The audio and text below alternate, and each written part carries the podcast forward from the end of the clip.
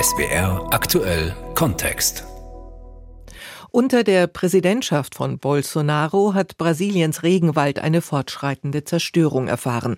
Die Abholzung erreichte neue Rekordwerte. Große Teile des Amazonasgebietes sind heute gesetzlose Territorien. Brasilien nach vier Jahren Bolsonaro. Darum geht es in diesem SWR aktuell Kontext von Anne Herberg.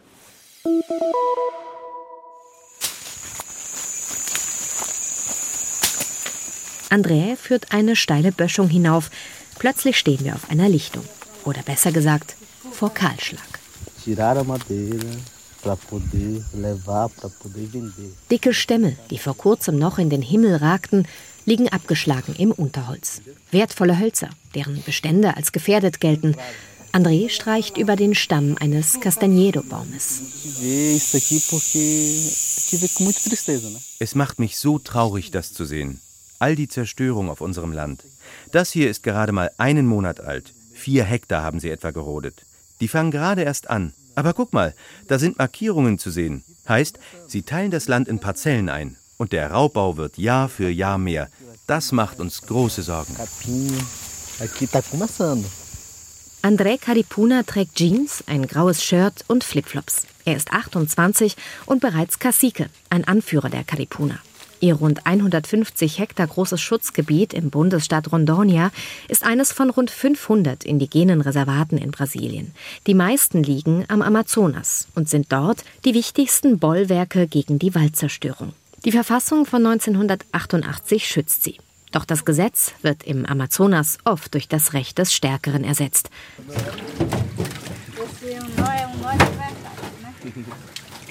Die Karipuna wollen das nicht hinnehmen.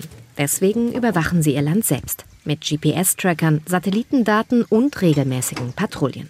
2017 baten sie den indigenen Missionsrat CIMI um Unterstützung. Seitdem ist auch Lauda Vicuña immer dabei, eine 1,50 Meter große Nonne, die sich bereits Goldgräbern und Zuhältern in den Weg gestellt hat.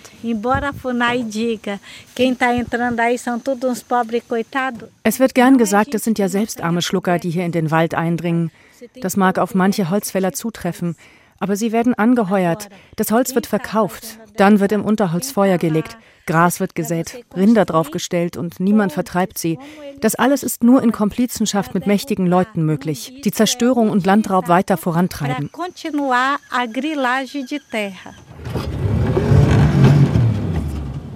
Mit dem Motorboot geht es über den Rio Jaci Paraná. Träge und glatt wie ein Spiegel fließt er dahin. Immer wieder treffen wir auf Fischer. Kamera weg, sagt André. Alles illegal. Dann muss er wieder Sandbänken und Baumstämmen ausweichen, denn der Fluss führt ungewöhnlich wenig Wasser. Es ist sehr trocken. Dabei beginnt die Trockenzeit hier eigentlich erst im Oktober. Das ist auch eine Folge der massiven Abholzung. Siehst du dort? Da liegt das Schutzgebiet Yassiparaná. Aber Bäume stehen da nur noch am Ufer, wie eine Fassade. Gleich dahinter beginnen die beiden und Fasandas. Das Land der Kadipuna war einst Teil eines grünen Gürtels aus weiteren Schutzgebieten, einem Reservat für traditionelle Kautschukpflanzer und einem Nationalpark. Doch das Parlament von Rondonia beschloss am 20. April 2021 um 10 Uhr abends, die strategisch wichtigen Gebiete um 200.000 Hektar zu reduzieren. Das entspricht in etwa der Fläche von Berlin, Hamburg und Köln zusammen. Die Begründung, die Gebiete stünden Rinderweiden im Weg. Das oberste Gericht des Bundesstaates erklärte die Entscheidung später zwar für verfassungswidrig, aber niemand kam, um die Eindringlinge zu vertreiben. Nessa Resex Jaci-Paraná tem para mais de 160 mil cabeças de gado. Es gibt dort mittlerweile 160.000 Rinder. Was sagt uns das? Das heißt, obwohl der Beschluss illegal ist, gibt er dem Landraub in den Schutzeinheiten politische Rückendeckung. Das heißt, da werden Fakten geschaffen. Grillaging nennt man diese Form der Inbesitznahme von fremdem Land in Brasilien. Dahinter steckt Grilo, das brasilianische Wort für eine Grille. Denn früher verschloss man gefälschte Land- und Eigentumstitel gern in einem Kasten voller Insekten, die das Papier anfraßen, sodass es später alt aussah. Eine Form, die Dokumente glaubwürdig erscheinen zu lassen. Das braucht es heute nicht mehr. Grundstücke kann man mit den entsprechenden GPS-Daten heute einfach selbst registrieren. Online. Damit sind sie zwar noch nicht legalisiert, aber die Prüfung zieht sich hin. Grillaging gilt heute als Hauptmotor der Abholzung am Amazonas. Auch auf dem Land der Indigenen gibt es bereits 87 illegale Anmeldungen. Auf einer stehen wir jetzt. Menos de 50 metros. Você está vendo a casa? Invasor. Dort wollten wir ein neues Dorf errichten, sagt André. Er zeigt auf ein einfach zusammengezimmertes Holzhaus nur 50 Meter von einer gerodeten Fläche entfernt. Nun ist daneben eine Plastikplane gespannt, wohl der Unterschlupf der illegalen Holzfäller. Und eine Botschaft prangt an der Tür. Wenn du dich ruhig verhältst, dann werden wir gute Nachbarn sein, steht da in krakeligen Buchstaben mit schwarzer Kohle geschrieben. Eine Drohung, so interpretiert das André. Es ist nicht die erste. Deswegen hat er sich das lange schwarze Haar kurz geschnitten, trägt eine weiße Baseballkappe. Das fällt weniger auf. Plötzlich warnt sein Sohn. Von fern ist eine Motorsäge zu hören. André drängt zur Umkehr. Nós pode andar aqui nossos espaços apenas 2 km a 1 km. Wir können uns nur noch in einem Radius von einem bis zwei Kilometern frei bewegen, weil wir regelrecht von den Eindringlingen umzingelt sind. Wir sind ständig in Gefahr.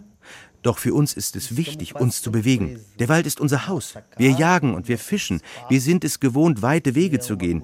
Diese Erde hier ist unser Leben, das Land unserer Vorfahren. Nun sind wir gefangen in unserem eigenen Haus. Das passiert, weil das Gesetz geschwächt wurde. E. Deswegen sind die Kadipuna vor Gericht gezogen. Sie klagen gegen den Bundesstaat Rondônia, gegen die indigenen Behörde Funai und die Regierung von Jair Bolsonaro. Unter dieser Regierung ist es sehr viel schlimmer geworden mit der Abholzung. Für sie ist der Amazonas eine Ware. Sie hat alle Kontrollbehörden geschwächt. Die Eindringlinge müssen keine Strafen mehr fürchten. Sie fühlen sich unterstützt, auch von Gesetzesvorhaben, die Schutzgebiete zur Ausbeutung freigeben wollen. Für uns Indigene ist das eine große Gefahr. Es wäre das Ende unserer Territorien. Keinen Zentimeter mehr wolle er für Schutzgebiete hergeben, versprach Jair Bolsonaro bereits vor Amtsantritt 2019. Stattdessen soll indigenes Land für die wirtschaftliche Ausbeutung freigegeben werden.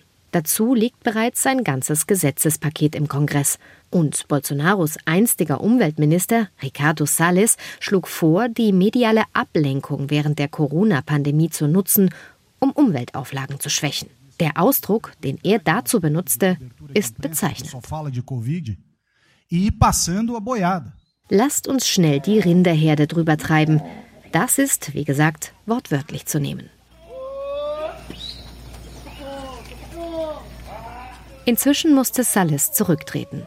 Gegen ihn wird wegen Verbindungen zur Holzmafia ermittelt. Den Anstoß dazu gab unter anderem Alexandre Saraiva. Als oberster Polizeichef im Bundesstaat Amazonas hatte er Ende 2020 die größte Operation gegen illegale Holzhändler angeführt. Kurz darauf wurde Saraiva von seinem Posten suspendiert. Eu posso te afirmar, sem sombra de dúvida, que é uma terra sem lei, uma Die Amazonasregion ist heute ein Land ohne Gesetze. Die Regeln werden von der organisierten Kriminalität gemacht, die ihren Gewinn aus dem Drogenhandel bezieht, aus Holzschmuggel und illegalem Goldbergbau. Wo es was zu holen gibt, da mischt sie mit. Dabei kann sie längst auf die Unterstützung von Politikern zählen, nicht nur auf lokaler Ebene. Sie streckt ihre Tentakel sogar in die höchsten Sphären der brasilianischen Regierung. Das hat unser Schlag gegen die Holzmafia deutlich gemacht. Der Umweltminister hat nicht uns, sondern die Illegalen unterstützt. Es ist die Geschichte der American Frontier.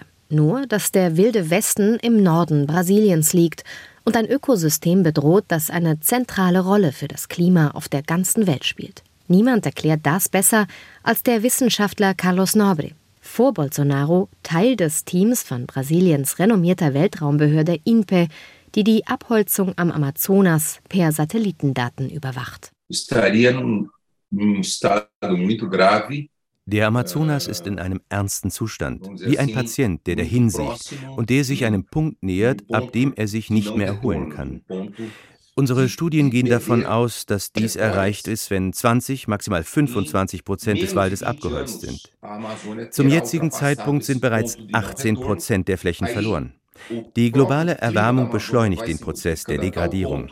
Wenn wir so weitermachen, kann der Amazonas in weniger als 20 Jahren an einen Punkt geraten, wo es kein Zurück mehr gibt und zur Savanne degradieren. Der Amazonas würde seine Kapazität verlieren, Wasser zu recyceln und stattdessen Treibhausgase abgeben. Wir beobachten, wie das im Süden des Amazonasbeckens bereits anfängt. Diese Region wäre die erste, die sich in eine tropische Savanne verwandelt.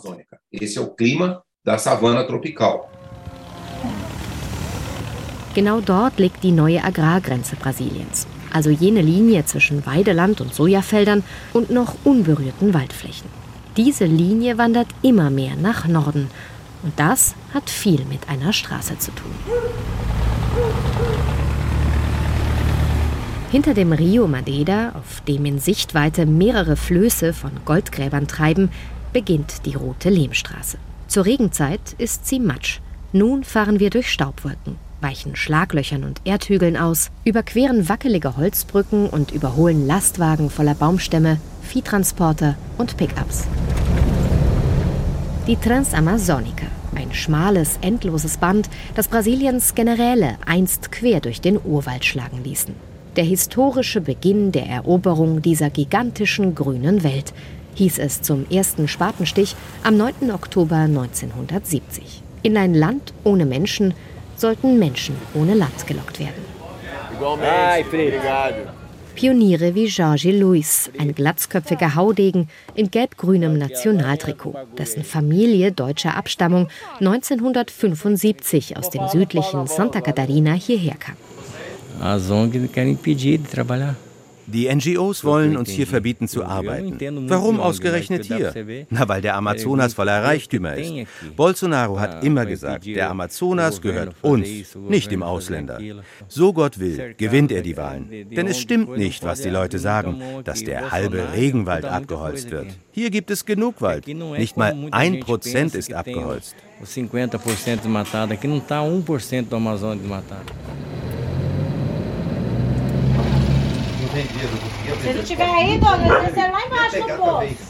Als wir nach etwa zehn Kilometern auf das Land von Mileni und Wellington Reculiano kommen, sehen wir gerade noch drei Männer auf Motorrädern, die Benzin in Colaflaschen füllen, beim Anblick unseres Pickups dann schnell davonbrausen. Die Mittagssonne brennt erbarmungslos auf das einfache Holzhaus des Ehepaares. Ein paar Hühner verstecken sich unter Maniokpflanzen. Sonst ist alles sauber, wie man hier sagt gerodet und mit langem Kaipimgras bepflanzt. Mileni und Wellington Reculiano hoffen, sich bald Rinder kaufen zu können. Vor sechs Monaten sind sie aus Rondônia zugewandert. A gente morava no sítio, só que aí a gente veio para a cidade, ficamos nove anos morando na cidade. Wir lebten auf der Farm seines Vaters. Dann gingen wir in die Stadt. Ich arbeite als Kassiererin, er als Fahrer neun Jahre lang. Aber wir sahen, dass Viehzucht mehr Geld abwirft als ein Jahr unserer Arbeit. Wir wollten unser eigenes Stück Land, aber in Rondônia können Leute wie wir heute nichts mehr kaufen, nur Leute mit viel Geld. Lá tem que ter dinheiro para poder conseguir comprar. Knapp 100 Hektar kosteten sie hier bei Apuí im Süden des Bundesstaates Amazonas ein Zehntel dessen, was 1000 Kilometer entfernt in Rondonia verlangt wird, erklärt Wellington. Dort, wo sich die Sojaweiden ausgebreitet haben, es befestigte Straßen gibt, Elektrizität und Internet. Ob sie einen Titel über ihr Land besitzen, wollen wir wissen. In relação a documentos, mhm. Nein, nur einen Kaufvertrag von einem Kerl, der jetzt nicht mehr zu erreichen sei, was ein Problem ist, denn inzwischen wissen sie, dass ein Großteil des Landes einst illegal gerodet wurde. Die Naturschutzbehörde Ibama hat deswegen ein Embargo ausgestellt. Den Strafzoll müssen jetzt sie bezahlen, um die Lizenz zur Rinderzucht erhalten zu können. Doch von welchem Geld? Am Horizont, kaum zehn Kilometer entfernt, hinter einem Waldstück steigt plötzlich eine schwarze Rauchsäule auf. Dann noch eine. Wer waren eigentlich die Männer vorher auf den Motorrädern? Und warum wirken Mileni und Wellington plötzlich so besorgt? Die Kerle, die hier waren, als ihr kamt, Die haben uns informiert, dass sie da Feuer legen. Sie haben abgeholzt, um es in Weidegras zu verwandeln. Deswegen sind wir besorgt. Wir müssen aufpassen, dass das Feuer nicht zu uns rüberkommt. Wenn, dann müssen wir es melden, weil das Ibama es auf den Satelliten sieht und dann uns bestraft, weil wir die Einzigen sind, die hier wirklich leben. Um was für eine Fläche geht es? Um 2000 Alkedes, sagt Wellington. Das sind fast 5000 Hektar. Und das Feuer kommt. Es ist kein Unterholz, was da brennt. Es ist ein Stück dichter, noch stehender Regenwald. Die Flammen donnern, brausen und schreien, schleudern Bäume meterhoch in die Luft. Die Hitze lässt den Himmel flimmern wie eine Fata Morgana. Alles geht plötzlich ganz schnell. Melanie und Wellington rennen los, sammeln Hühner und drei aufgeregt grunzende Schweine ein. Sie stecken das Gras und Unterholz um ihr Haus nun selbst in Brand, damit das Feuer dort kein Fressen mehr findet. Ein Schutzring, der doch gleichzeitig das wenige vernichtet, das sie sich in den letzten sechs Monaten erarbeitet haben. Ich habe solche Angst um mein Leben, um mein Haus. Guck dir dieses Feuer an. Das ist kein Kinderspiel. Guck, alles, was wir gepflanzt haben, ist verbrannt. Ich wollte das nie. Deswegen haben wir das teurere Land gekauft, das schon gerodet war. Und nun das. Wenn der Staat uns hier unterstützen würde, allen ein Stück zuteilen würde, ich glaube, dann würden die Leute den Wald stehen lassen. Aber so ist es ein Geschäft. Die, die dahinter stecken, werden nie bestraft. Wir Kleinen sind die Verlierer. Und ihr im Ausland glaubt, dass der Amazonas durch uns zerstört wird.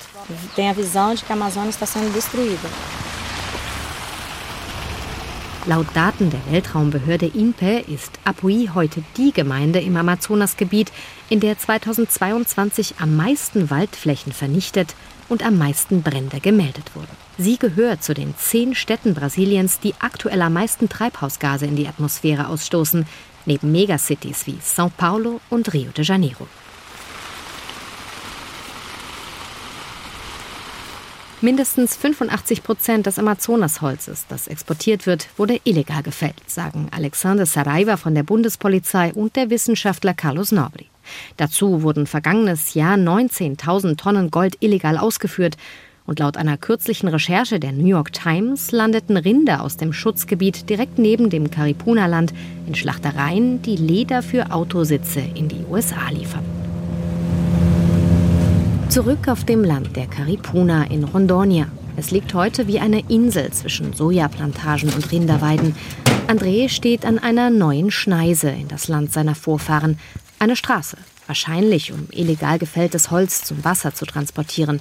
Die Reifenspuren eines Baggers sind zu erkennen. Schweres Gerät also. Die Hitze ist hier, wo kein Baum mehr steht, fast unerträglich. André Caripuna bückt sich und füllt seine Hand mit Erde die ihm sandig durch die Finger rinnt.